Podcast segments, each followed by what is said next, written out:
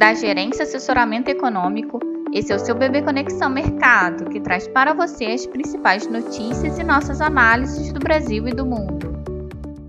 Bom dia, hoje é segunda-feira, dia 20 de junho de 2022. Meu nome é Eduardo Toneto e vou dar um panorama sobre os principais mercados. Na China, o Banco Central decidiu manter estáveis as taxas de juros de referência para empréstimos em 4,45% para os de 5 anos e 3,7% para os de 1 ano. A inflação produtora da Alemanha subiu 1,6% em maio ante abril e avançou de 33,5% para 33,6% na comparação anual, a maior alta para um mês da série histórica. Segundo o Destats, os preços da energia na Alemanha subiram 87,1% ante maio de 2021 e foram determinantes para o aumento interanual. Desconsiderando o efeito de aumento da energia, o PPI subiu 16,5%. Na França, a coligação do presidente Emmanuel Macron obteve o maior número de assentos no parlamento nas eleições legislativas deste domingo, mas perdeu sua maioria parlamentar. Na Colômbia, o candidato da esquerda, Gustavo Petro, venceu a eleição por 50,4% dos votos totais. Na agenda do dia estão previstos apenas discursos dos membros do BCE, como a Christine Lagarde, Fábio Panetta e Philip Lane, em eventos distintos.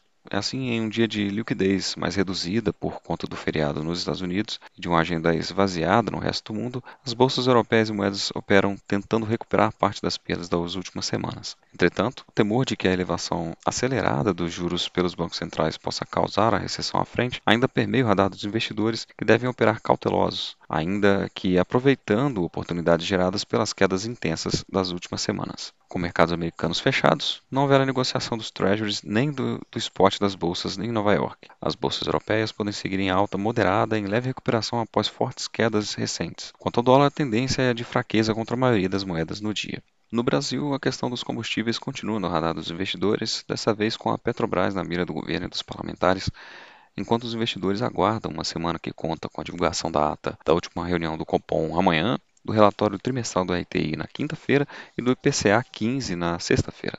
A retórica de ataques contra a diretoria da Petrobras aumentou após a estatal ter anunciado reajustes de 5,2% na gasolina e de 14,2% no diesel na última sexta-feira.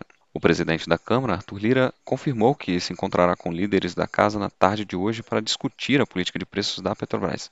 Na pauta das discussões políticas, Arthur Lira ameaçou dobrar a taxação de, dos lucros da empresa, que chamou de abusivos, que seria feito via elevação da CSLL atualmente em 9%. Enquanto isso, o presidente Bolsonaro defendeu a criação de uma CPI para investigar a empresa e o ministro do STF, André Mendonça, solicitou explicações sobre a política de preços praticadas ah, pela empresa, além de obrigar os estados a cobrar uma alíquota de CMM sobre uma base menor.